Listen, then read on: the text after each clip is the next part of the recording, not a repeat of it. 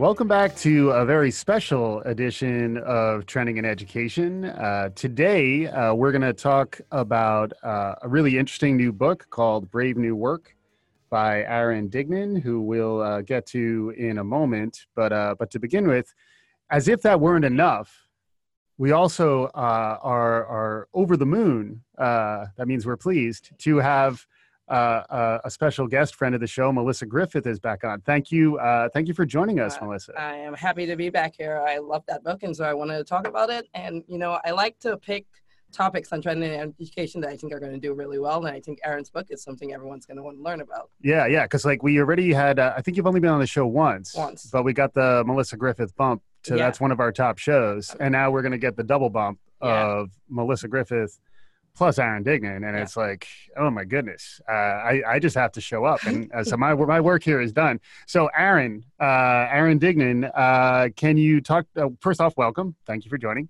Well, thank you for having me. Excellent. Uh, it's it's great that you're here. Um, can you can you let our listeners know who you are and uh, and uh, you know what kind of brought you to uh, to our conversation here? Sure, sure. So uh, I'm I'm Aaron uh, Dignan. I'm the founder of uh, a company called The Ready, and the author of a new book called Brave New Work.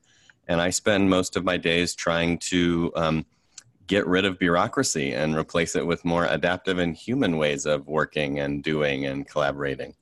Awesome. And uh, and you have uh, a, a deeper relationship with Kaplan as well, right? So like we've uh, we've worked with you as an organiz- organizational change consultant uh, to kind of help Kaplan figure out how to sort of adopt some of the brave new work practices that you outlined in your book, right? So I think both Melissa and I know you as a book author. We also know you who facilitates a mean meeting, and I mean mean, mean in a good way, in a very kind Yeah. but but sharp way. This is Uh, the first podcast I've done with someone that we've actually uh, worked together, collaborated. So Yeah, yeah. all the goods. You know all the where all the bodies are buried. Yeah. I'm, I'm still trying to move towards self-governance all, all through my organization. That's one of the things that Aaron Aaron talk, talked about a lot with us when he came here. Yeah, Good. yeah, yeah, for sure. I mean, it's really interesting, honestly, to read the book and then see the through lines from your experiences with us when you were kind of trying to help us affect change, and then uh, how you then sort of, my understanding at least, is you collected a lot of those experiences and then synthesized them into uh, something that should work for just about anybody, right? So, like, uh, can you talk a little bit about who the book is designed for? Yeah, I mean, I thought a lot about this obviously because the, you know, on the one hand, you you almost want to write a book for the people that hold power, the founders and the leaders and the owners and the, you know, the board members that really um, shape the way work gets done. But on the other hand, you know, there aren't that many of them, and and that that may not be the biggest lever for change. So, I sort of wrote it with um, with a few people in mind. The first was just anybody that um, you know it has the opportunity to manage or lead a team. Um, if you if you have a team, whether it's a philanthropic team or you know inside a, a school system, like we'll we'll talk about today, or inside a corporation or a nonprofit or even government, um, I think that was sort of the person that I had in my mind's eye as I was writing. Uh, and then you know it's kind of scales up and down from there. If you're an individual contributor on a team or you're just starting something new, there's a message in here for you about what to look out for and what you can do now that will help you avoid becoming, uh, you know, a, a, the type of culture that maybe you don't want to become. And if you are at the helm of something truly massive, at the end of the day, it's really just a team of teams. And so we can talk about how some of these patterns really scale and some of the stories from from scaled systems that we've seen. Yeah.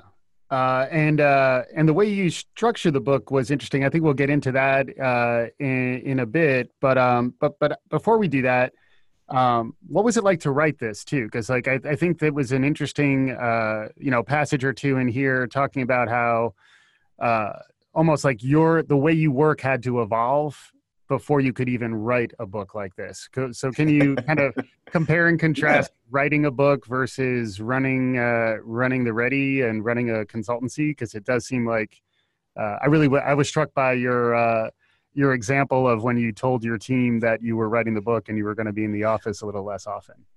Yeah, yeah. Well, I mean, what's interesting is I've written two books, one working in the old way and one working in the new way. So the first book I wrote on nights and weekends while I was running my team and my and my organization in a more traditional top-down way, micromanaging every detail, kind of um, you know being as progressive as I knew how to be, but still pretty much keeping it in the you know the playbook that we're all that we all know and and uh, tolerate. Um, and and it was pretty exhausting. I mean, I had to squeeze every spare minute. I had no time to myself. I had no time to think, and I think the end product, while it was good, was not as good as it could have been. Um, in this case, you know, I spent the first uh, two years really of the Ready's existence putting these principles into practice. So making sure that we had enough autonomy and transparency and a shared kind of set of policies and processes that we all had the right to shape and to edit and that we had clear roles and we had clear purpose in the world and we had a clear kind of um, way to way to refine and develop our offering and um, while we were not fully mature and i would say one of my lessons learned is there was probably another year of work to do to be truly in a stable place um, there was enough uh, shared ownership and enough shared power that um, when I when I did end up getting this uh, this book deal, I said I'm going to be gone like three or four days a week. I'm not going to work on client work. I'm not going to be able to deal with any issues that come up um, in any meaningful way. And I'm I'm just going to try to uh, tread water on the work side while I work on the book. And I did that for the better part of a year. Um, and in the midst of that, I think we grew, you know, 30 or 40 percent, and uh, added more members, and signed all these incredible clients, and you know, everything was fine, right? Like I'm not, I, I am, uh, I am necessary but not sufficient, and um, so I, you know, the roles I played had to be handed off, and and the things I could do from afar, I did from afar. But it was a cool experience to be able to get up every morning, ride, you know, ride my bike to a coffee shop and write for four hours and not check my email mm-hmm. um, and not worry about some you know disaster happening back at work because we have the right systems in place to to tolerate that. So that's the way we did it. And after a year, it was a year and change. It was done. And then, unfortunately, when you write a book, you have to spend the next year packaging it and promoting it and doing all the things. Hearing on wonderful podcasts and things like yeah, that. Exactly. Yeah, yeah, yeah, for sure. Yeah, these stunning podcasts that everyone should uh, subscribe to and review. Um, and so, you know, it was it was definitely a different experience for me than the last time, and I think it shows in the work. Yeah. So that um, your story there and the story you tell in the book there is a testament to like that this works when it's put into practice. But like as a skeptic, sometimes I would would ask the question. I think you built a great organization of people right? And so like and you've got the right people together. How much of uh, your your team's ability to like work without you is because you had the right people in place from the start versus the fact that you guys have been practicing these patterns for so long? Yeah. No i think it's a great question and, and in some ways it's hard to tease apart right? Because one of the things that we know from from the research is what appear to be great people there's a high correlation with them and systems that work this way. So it's real easy to walk into a Costco instead of a Sam's Club and say, wow, look at all these great people that chose to work at Costco. My take on it, uh, with, with my understanding of human nature and social science, is that Costco is a great environment that allowed people to become um, and to show up in a way that they showed up. And so while we all have different talents and we all have unique abilities and we all have different kind of preferences about what we should be doing and how we should be doing it. I and i've you know i've seen it in the research like in almost every industry in almost every country in almost every scale there are organizations pulling this off by inviting people to show up and do the best work of their lives in an environment that really supports these ideas. It's not always instantaneous but um, if you create an environment where people have autonomy and mastery and purpose and transparency and responsibility um, they often show up. And so, so yeah, I work with some particularly stunning colleagues, and I think I have the unique benefit of working in a category of consulting where we can pay really well and offer attractive roles in attractive places and all that. And I think that really does matter. But um, you know, this works in tomato processing. This works in uh, you know manufacturing. This works in finance. This works in nonprofit spaces. So um, I don't I don't think it's unique to our context.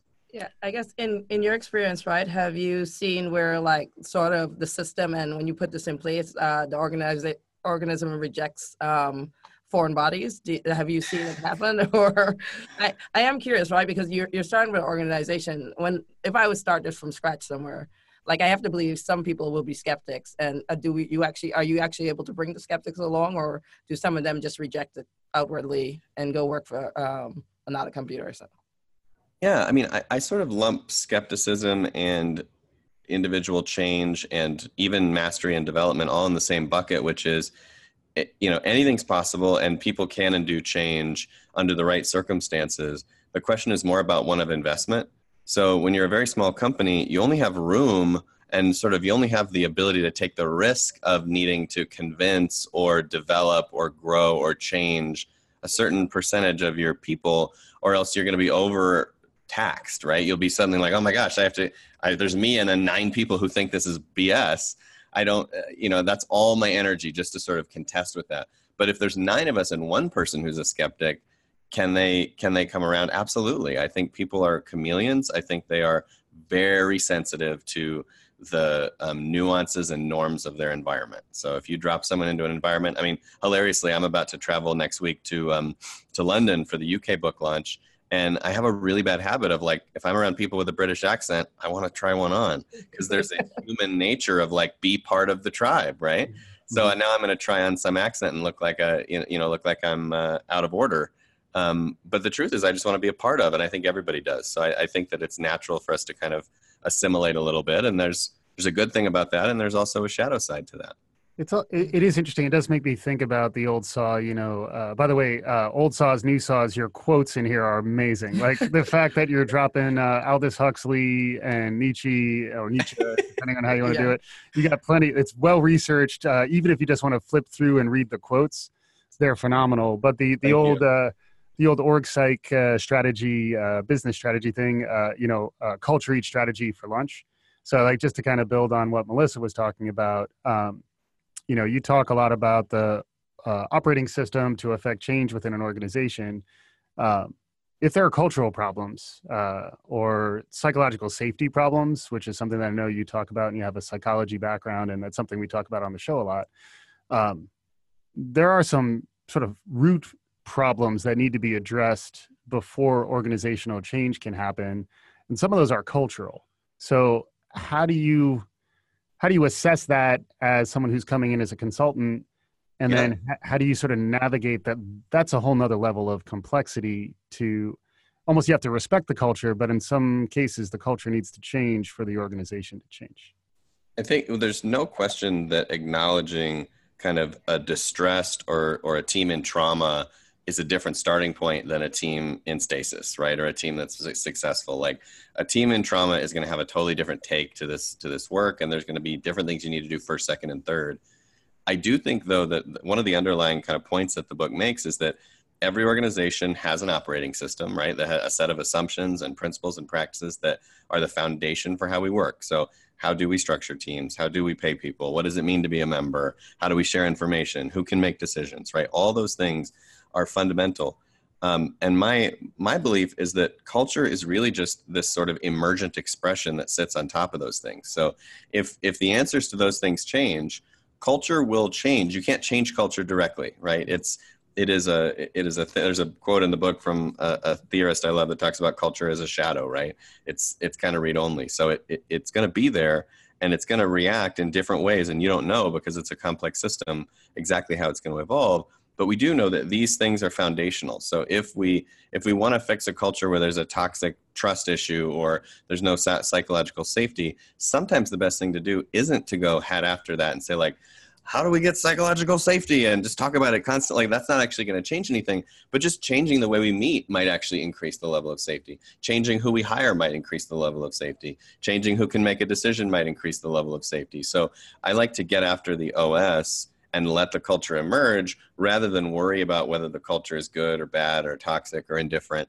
and just say like that'll come. Let's start at a principled level of inquiry here. What do we believe should be true about mm-hmm. the way we do these things? And then let's make it practically true and then see what comes right? See what we need to do next.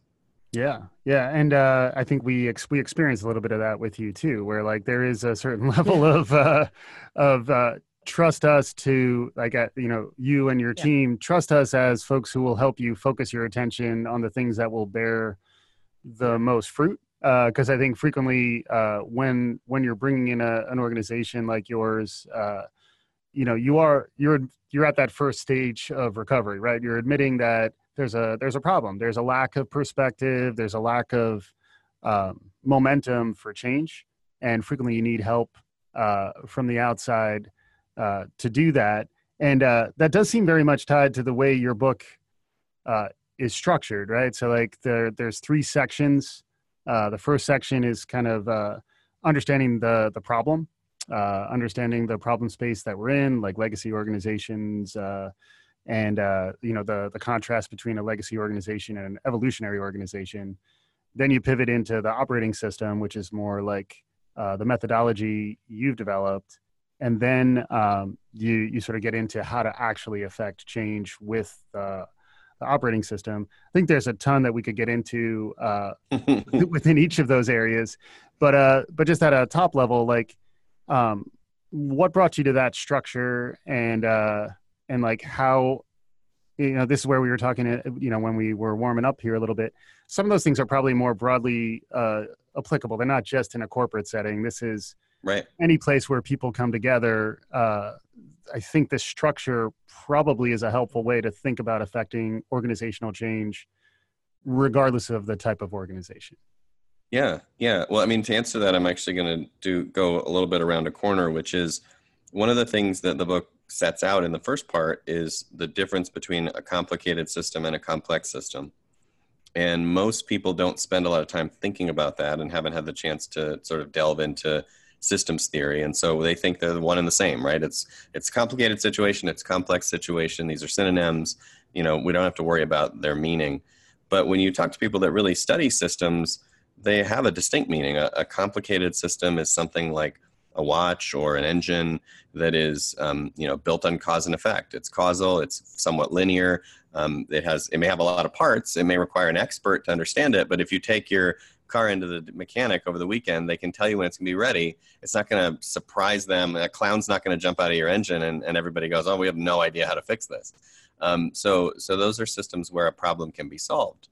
Um, a complex system, on the other hand, is something like traffic or weather or a six-year-old where uh, who knows what could happen next, right? Like it's it, it's a completely different kind of a system that has a little bit of um, chaos at its core. The number of agents that are interacting in these systems is too much. There's too many interconnections, and so the possible uh, you know outcomes are quite emergent.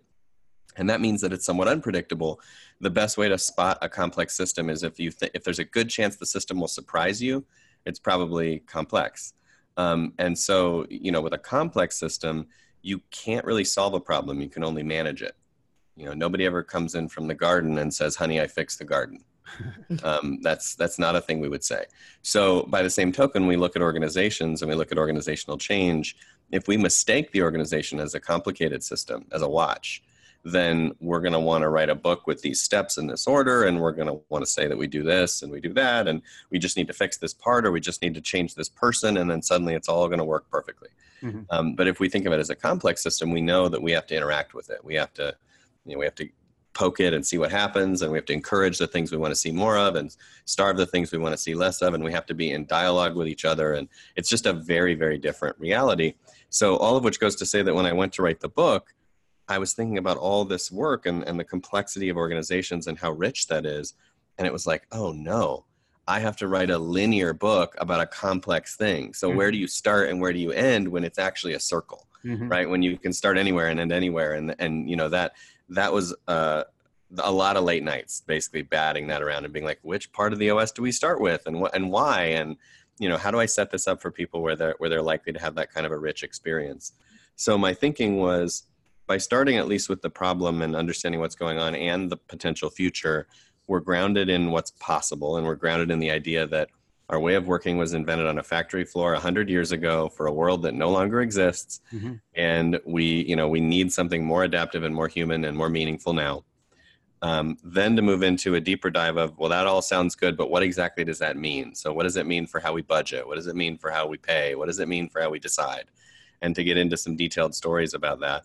Um, and then and then to finish with if that's intriguing to you if that speaks to you if that stirs something in you then um, how on earth do you do change to a complex system, right? Because you, you can't do it by phases. You can't do the old thing of like, oh, we're all in the burning platform and now we're all in the quick wins section and now we're all like it that's just that's ridiculous actually. I mean, when there are 10,000 or 100,000 people doing something, they're all in different states of being they're all in different places of awareness and understanding and intention and ambition and th- there's not one company there's not one culture there are millions of cultures all kind of coexisting in a soup and then when we talk about the average culture we're really trimming off a lot of that richness so i hate when i see assessments that are like we did a six month analysis and the biggest problem here is trust Mm-hmm. It's like that's not true. That's like Jeff Bezos walks into a bar. The average, you know, net worth is a hundred million dollars. Right. But that's not actually what's going on. What's going on is there's a rich guy in the bar and a bunch of other people that need money for beer.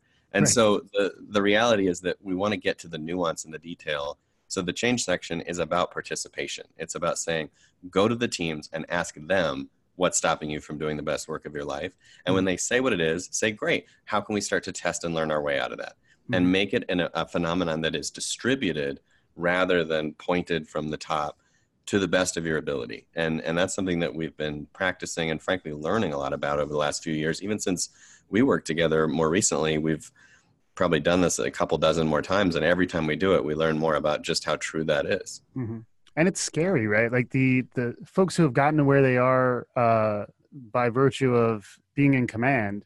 Yeah, playing the game now have to learn to to sort of let that go and move towards something that's more decentralized, emergent, distributed. Well, they don't. They don't have to. They they can choose to in order to get what they actually want right. and what they actually crave. Because I think when I talk to most people in power, they're frustrated and they're seeking a deeper connection. They're see- seeking something more. Mm-hmm. I very rarely meet someone that's like, "Oh yeah, I'm an EVP at a Fortune 10 and I am psyched." Yeah. It's working great and I love it and I feel great about what we do in the world and I'm just all over it. What you hear is like there's something missing. Mm-hmm. And so I think for someone that wants to choose to step away from that way of, of leading and that kind of power, it's not a giving up. It's actually a trade. We're saying trade one form of control for another form of control. Instead of having top down compliant based control and power that is centralized, trade it for social pressure and transparency and collective alignment and the kind of collective consciousness that keeps these systems healthy and whole. It still works. It just works differently, um, and it's more suited to to your purpose. It's more suited to the world we live in today, um, and that does, to your point. I mean, that is scary, and the, and the loss of some ego and some identity, and you know all that stuff. It is a trade that they have to make willingly, and um, and that requires bravery. I mean, that's why the book's not called "Easy New Work." You know? Right. Well, and it's also, I mean, it's growth mindset too, which is something we talk about a lot. Where like, you know, when you've established, let's say you're mid senior on up, like you've kind of, you may be thinking, okay, the growth phase of my life uh, is how I got here, and, yeah.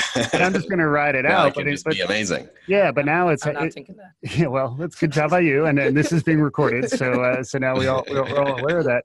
But but it is actually, you know, like we have to all continue to learn and uh, and then the learning gets harder in some ways it gets more it's more about allowing yourself to be vulnerable you know it's mm-hmm. more about putting yourself out there in um, an authentic way and I, I, thought it was really striking too just knowing uh, a lot of the companies you've worked with and the fact that you talk about an operating system uh, there's sort of like a technology theme uh, to sort of a lot of your thinking but then the book is very much about engaging in the humanity of work and engaging right. with with the humans yeah. who really power your organization. Can you talk a little bit about that? Yeah, I mean it's a great debate that we've had internally because the the utility of using some of the you know language of the machine like the operating system is that people understand what it means. It's a foundational layer.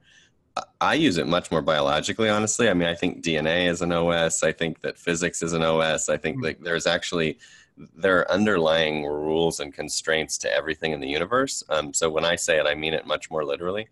Um, but it's true. It you know it, it, does have some of those connotations. So we have to we have to set the expectation right off the bat that we're actually talking about living systems mm-hmm. um, and complicated compli- or complex systems rather living systems.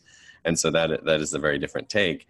And the things that we do want to do that might be more mechanized, like maybe we want to hold a meeting that's more structured, or we want to um, you know understand the roles that we hold rather than having one big job title and so we're breaking things down like there, there are components of this that are about complication that are about specificity um, we just want to continually ask the question of what's serving us right? So if that serves us collectively then great. If it just serves the boss or it just serves you know one member of the of our constituency then that's not good enough anymore. So i think that there's nothing wrong with um, you know specifics and with technicality and even with software and tools and things like that provided that we're always checking in with what is this doing for us and what is this doing to us um, because otherwise we end up down the road of just sort of i mean there's a quote in the book from huxley about technology just sort of uh, you know accelerating our path to our own destruction right? Like if we don't own it then it will kind of own us. And mm-hmm. so that i think that's the main one of the main messages of the book honestly is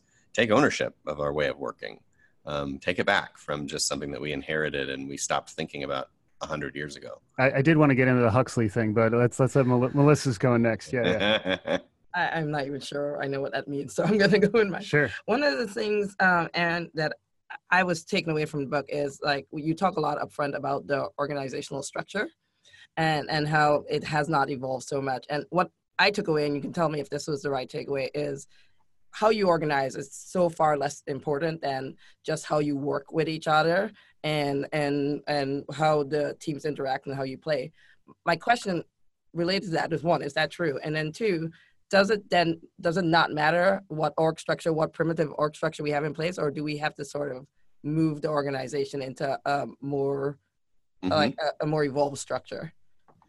Here's what i'll say. Uh, the first thing is that um, structure is a really good crutch for most people to start with when they start to think about doing organizational work because in their mind it's i can go home on the weekend i can draw a new chart in powerpoint i can send the org chart out and say now everything's fixed and everybody do do as they're told in this model and assume that everything's better. So it's a very easy kind of watchmaker's approach to fixing the problem. So in that way we often steer people away from structure as the first protocol to say you know let's not begin with that. Maybe we'll get there but let's start with some of the things that are more day to day and more hand to hand. So how we meet, how we decide, how we share information, some of the tools that we're using, um, you know, some of the you know some of the ways that work flows through the system. Um, those kinds of things are a little bit lower hanging fruit. But what I will say is that almost every case in the book, uh, and there are I think close to seventy, um, has moved away from the traditional kind of uh, you know functional matrix hierarchical siloed system for some very good reasons i mean mm-hmm. one of the downsides of having these sort of centralized uh, functions and silos is that we start to identify with a part of the organization that doesn't create value by itself. So if lawyers sit with lawyers and designers with designers and you know coders with coders um, we're all affiliated with an identity that is not actually the way we create value. The way we create value is when those forces come together. We make software when we have a designer and a developer and a customer person and a salesperson and so that's actually how we make what we come together to make and so we don't necessarily get a lot of value out of even though there's a sort of um, on paper efficiency of saying oh yeah we put all the lawyers together and now we only have 50 lawyers instead of 60 lawyers and look how efficient we are. Yes but You've now also created a new bottleneck of work coming in and out of a single organization. You've created a single leadership structure inside that silo that's now containing and controlling information and trying to preserve and protect itself and scale itself and trying to have more lawyers so that we're more powerful. Right. Um, there's all these phenomenon that unfold instead of just saying like, what if we organized as as cells, as teams of teams around the work, around the things we're trying to create, and worked as as cross functional teams with with quite you know focused purpose so that that does tend to happen and it does tend to be true of these evolutionary organizations is that they they shy away from that traditional structure i think you can do an awful lot of work before you have to go there but if you start down this path there's a good chance you'll end up uh, investigating that structure as well and I, I was struck by how, that part spoke to me. Also, I like the acronym SLAM, the cross-functional SLAM, SLAM to me, yeah. like, because it SLAM yeah. sounds like a, you're going to get something done uh, and you got you're gonna break some things and and move fast, uh, which is probably okay. But uh, but I liked the the tie to diversity as well, where like a lot of the the you know diversity on every dimension, but like if you're over if you only have one perspective in the room, whether it's all the engineers, all the lawyers, all the executives, all the leaders, quote unquote leaders, they're not there's not much that's additive to the the 10th or 11th or 12th lawyer when you already got that perspective nine times, you know? So, right. and right. a lot of the research is bearing this out. By the way, I haven't got a chance to give you a little bit of good natured ribbing around. Is there any luminary in organizational uh, design or, or psychology who didn't write you a recommendation? Uh, I, yes. I, I think I think your your request for me to write you a recommendation, I think it might have gotten caught in my spam blocker. So like, Right, so I, maybe for the next the next edition. for the paperback. exactly. But my God, I mean, like uh, they're all there. Like it's like a it's it's you're you have a strong dust jacket game. So I just wanted to give you uh, give you a little bit of, uh, of props on that. But I did think uh, you know because Adam Grant was one of your uh, recommenders, and uh, I love what he's been talking about around. Uh, and it's, he's not the only one. It's actually kind of an emerging uh, sentiment that, uh, and the research is backing this up that diverse teams make smarter decisions than non-diverse teams, so that you're not diversity isn't only the right thing to do; it actually makes you better. So like I, and I think that very much came through in uh, in in a lot of what uh, what you were you were describing here. Yeah, no, I think it's totally true. And uh, I mean, the science bears it out. I think the reality is we're looking for, you know, cognitive diversity and, and background diversity and identity diversity, all the things that will give us different perspectives. Um, a, a, an old colleague of mine referred to it as generative difference, right? Things that differences that matter that make us more able to create more, do more, be more um, effective. So, uh, so figuring out what those generative differences are, of course, is the work of every organization. Mhm. And the other part of this that really matters is it's one thing to hire people who are different. It's another thing to give them voice. Mhm. So one of the things that's true about the way information flows and structure and power and decisions um, and authority all kind of connect around this idea of does the operating system and does the structure and do the way do the ways that we collaborate make space for that diversity? Because it's I mean you can line up eleven very different people in a room and then have the boss yell at everybody for an hour and then we all leave and it was like I'm glad I'm glad everyone was diverse, but we just all had a diverse, diversely similar crap experience, right? Right. So, um, so instead, it's more about how do we invite diversity? How do we how do we actually include and get participation out of everyone?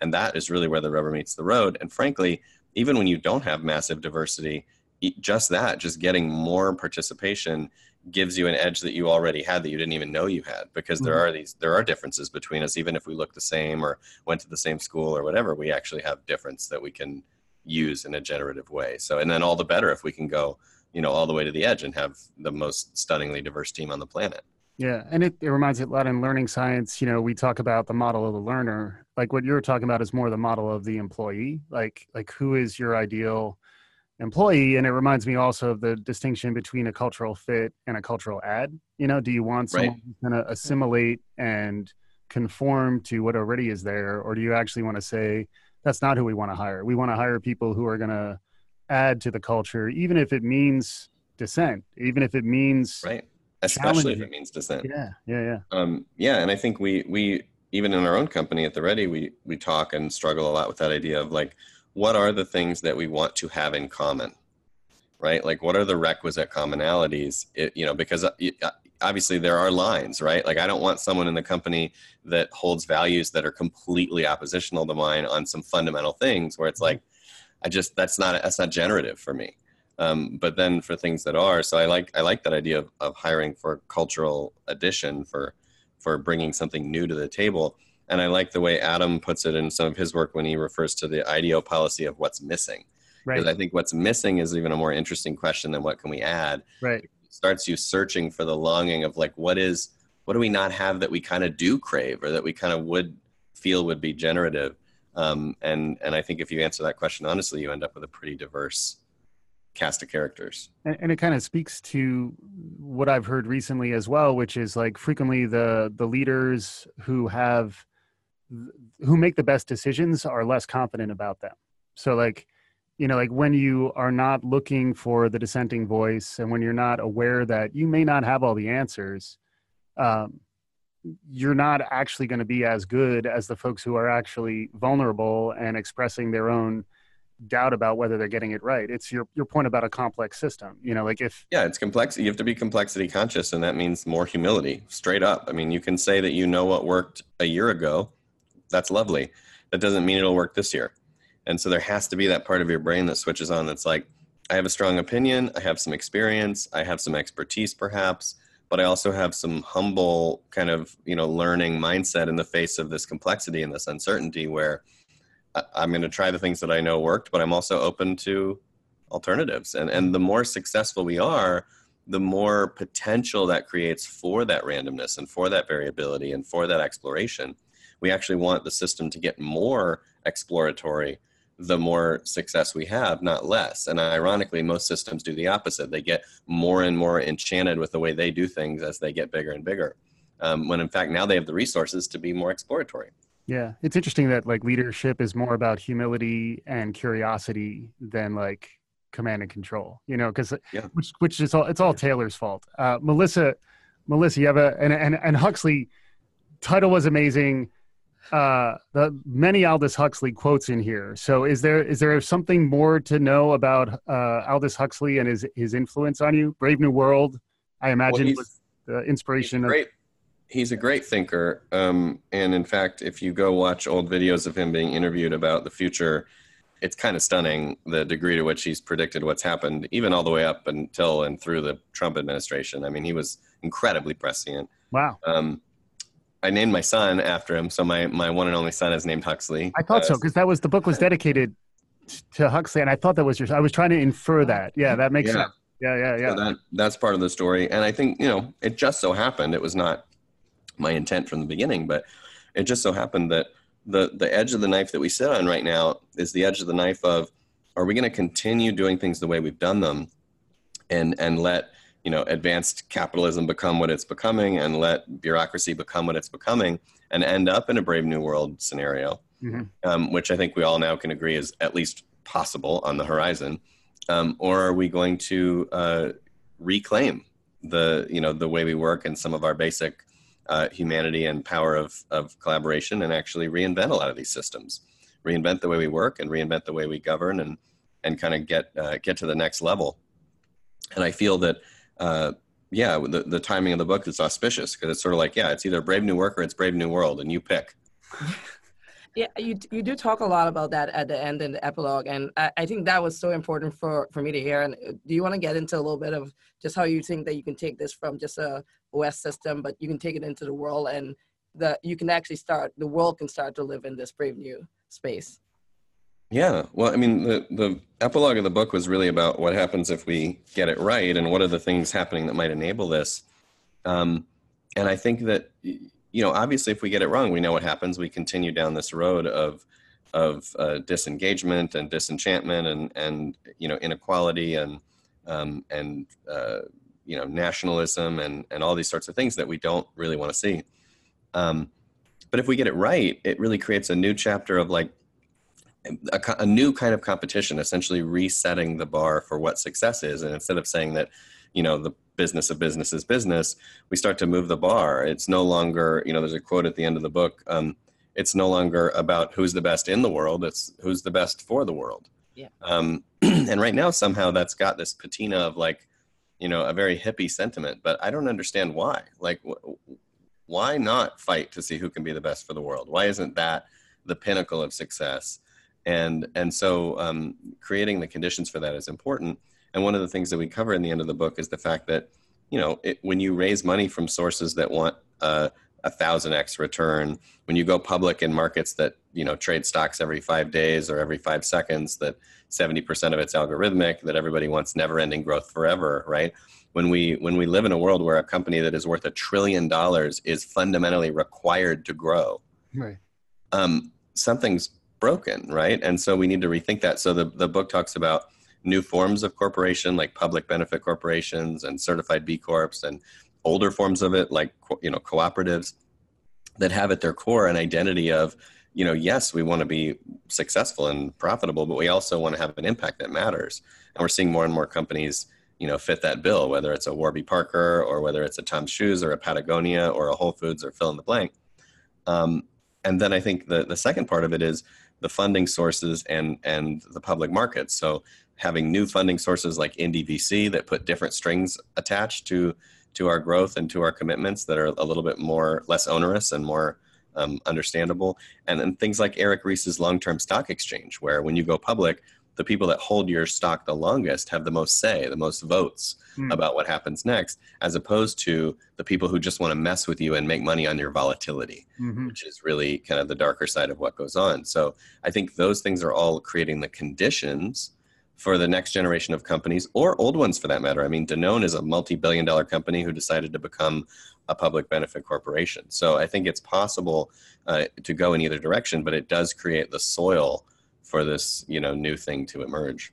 And, and you attract talent in a, in a more genuine way that way as you know rather than viewing your talent as as assets you know your talent is actually aligned around your values and first principles and you, you you, retain them more and you get more they get more intrinsic value out of their work and your your culture gets stronger by virtue of that.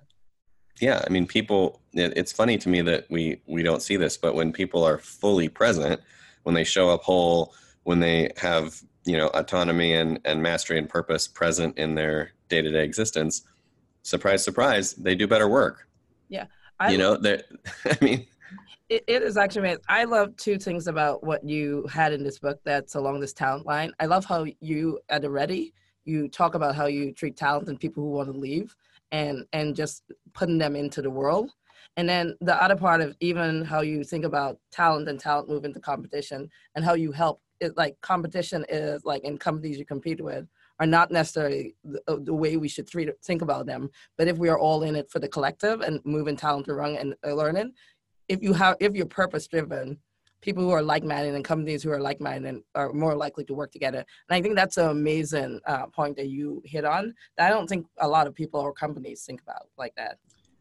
Yeah, I think we have this um, we have this addiction to the idea of the market solving all our problems, which in some ways I align with. I mean, I think there's no better force for evolution than having a market of ideas, a competition of ideas and approaches. You want that because it creates the the one-upsmanship that results in innovation. That's where great ideas come from. That's why we don't want to get into an environment where we have no competition. But by the same token, if you're purpose driven, you can you can actually chew gum and walk at the same time, right? So yes, I want to compete with the people that do what I do, and I want to I want to do it better than them. And I want them to do the same thing. I want the I want the category to grow. I want the the the field to prosper. I want the ultimate intent of the work to be realized in the world, not just to win. Um, and so I think that you know the the desire to see other people fail is um, is there. I guess it's it's a it's one part of the human identity, but it's not the only part. And I think our you know we can we can call upon our higher aspirations to say you know, yeah, I want to win, and I want I want all of us to continue to elevate. I want all of us to continue to grow. And there's a, a story in the book, um, Buurtzorg, which is a, a, a European home healthcare system. You know, the CEO of that company, which is you know employs 14,000 people and is the number one employer in the Netherlands. Um, he actively goes and coaches other CEOs in the same space. I mean, can you imagine Bezos sitting down and coaching another executive? How to how to outdo Amazon, how to do what they do. Um, so it's uh, you know, and his answer is like, "Hey, healthcare is a calling, man. I you know I want the world to have a, a better a better class of care, and if that means that I don't make a billion dollars and I make 900 million instead or whatever, and obviously he he makes a lot less than that because he's they're quite generous with the way their money moves in that system, but um, so be it. You know, I think that's I think that is admirable so one last question for me. I don't know, um, and Mike may have a couple more. Um, what what is the biggest takeaway? If I wanted to start, like, and I'm not at the top of my organization, I'm just a, a middle manager in the organization, but I am really bought into to to this process based on reading your book. What where do I start with that? So I think a couple places to start. The first is um, if you have a team, whether you're the leader of that team or a member of that team, you can find the occasion to ask them the question at the beginning of the book what's stopping you from doing the best work of your life right? Let's just ask that question and see what the answers are. Maybe the answers are we have meetings to prepare for meetings or we don't have the information we need or we don't trust each other or there's no time to think or who knows what the answer might be. There's you know there's 78 that i list in the book as possible very frequently occurring tensions. Um, and you can even use that list. Or we or we make these cards that help people flip through those and sense what's really true. So start there and uh, and when you hear from the team the answer or answers to that question, then the second question is, what could we try? You know, what do we what could we try? And and in the book we we pair that list with a set of these new practices, but you could also find them on your own. You can search, you can talk to people, you can look around, um, you can do your own research, or you can invent something from scratch. The point is not to get it perfect. The point is to move towards the adjacent possible, to take one step, right? Make it a little bit better, see what you learn, what questions does that ignite, and then where do you go from there? And then there will be moments once you get a little bit of momentum where you can say, maybe there's some big things we want to change. Maybe there's some big things that are broken, and we're we're now more comfortable to take those risks.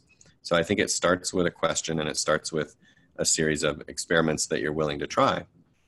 And then the second thing you can do is, um, you know, try to open this conversation up and share more sort of work in public as a system within your broader community. So if you're the team that's trying things, be also be the team that captures them and, and releases videos about it and and you know articles and shares stories on the internal Slack channel about here's what we're doing, here's what we learned, here's what we tried. If you want to borrow it too, here's a, a version of it that you can try, you know, and sort of become storytellers. Mm-hmm. Because I think that um, real change is about organic spread. And so if you have if you can create that phenomenon, then that's a really powerful thing to do, even from the middle uh, or from the edge. Mm-hmm. But at a minimum, you know, start with where you're at and and start with who you're with, and just ask the question and start to start to make those changes. Take take some uh, responsibility for the way you prioritize and work and say yes and no and communicate with each other and make decisions and all that stuff. Yeah. Uh, we could uh, clearly continue to go on and on, but we're getting uh, getting close to uh, close to time here. Uh, the name of the podcast that uh, you're on is Trending in Education. So, uh, as someone who admires futurists and has named his son about after Aldous Huxley, any anything emerging any trends that you're watching that that might be specifically relevant to education uh, learning and the like yeah for sure um, two things that come to mind the first is that uh, you know the the whole thing about complicated complex really affects our future and so if you're an educator if you're a student if you're someone that's you know shaping the life of a student you have to be really conscious of the fact that things that conform to a checklist will not be done by people in 10 or 20 years. Um, if it can be turned into a checklist, if it can be turned into a how to, if it can be uh, written down as an algorithm, it will be automated. And so our job is instead to focus on the activities that are emergent and creative and uncertain and require judgment and and you know passion and different people's ideas colliding. And so that um, that means really getting kids together or, or adults together for that matter to solve problems and to create things um, and a lot less of like what's the capital of Nebraska. If mm-hmm. it's worth memorizing, it's worth looking up. Mm-hmm. So I think that is um, that's the first thing, and then the second thing is there's actually a lot going on in this space. I mean, there are schools in other parts of the world where these ideas and principles of self-management and self-organization and participation and and a more kind of empowered approach are are really working. I mean, the the uh, Evangelical School uh, Berlin Center or ESBC in Europe uh, brings all this stuff to life. Um, and Lumiar schools that were originally started down in Brazil by Ricardo Semler, you know, both um, have curriculums designed and shaped mostly by the students, an extremely participatory approach to the governance of the school and the identity of the school. Um, you know, really flipping most of the traditional ideas of school on, on its head and doing so in systems that have more than one location, that are scaling, that are working. So um, it is possible to even just look around in your own backyard here and find that there is there's a little renaissance of self-managing schools kind of bubbling up. Wow. You know, uh, I, I tend to ask that question of most of our guests, and uh, I understand why you had so many uh, recommendations on your uh, dust jacket, because that might be the fastest uh, and most effective uh, extemporaneous uh, read on where stuff is heading. So nice job by you. Uh, thanks so much, uh, Aaron Dignan, uh, author of uh, Brave New Work, which is available wherever you can buy books or audiobooks, right? Yeah, pretty much everywhere. Awesome. Thanks so much for joining us, Aaron. Thanks, Aaron. Thank you.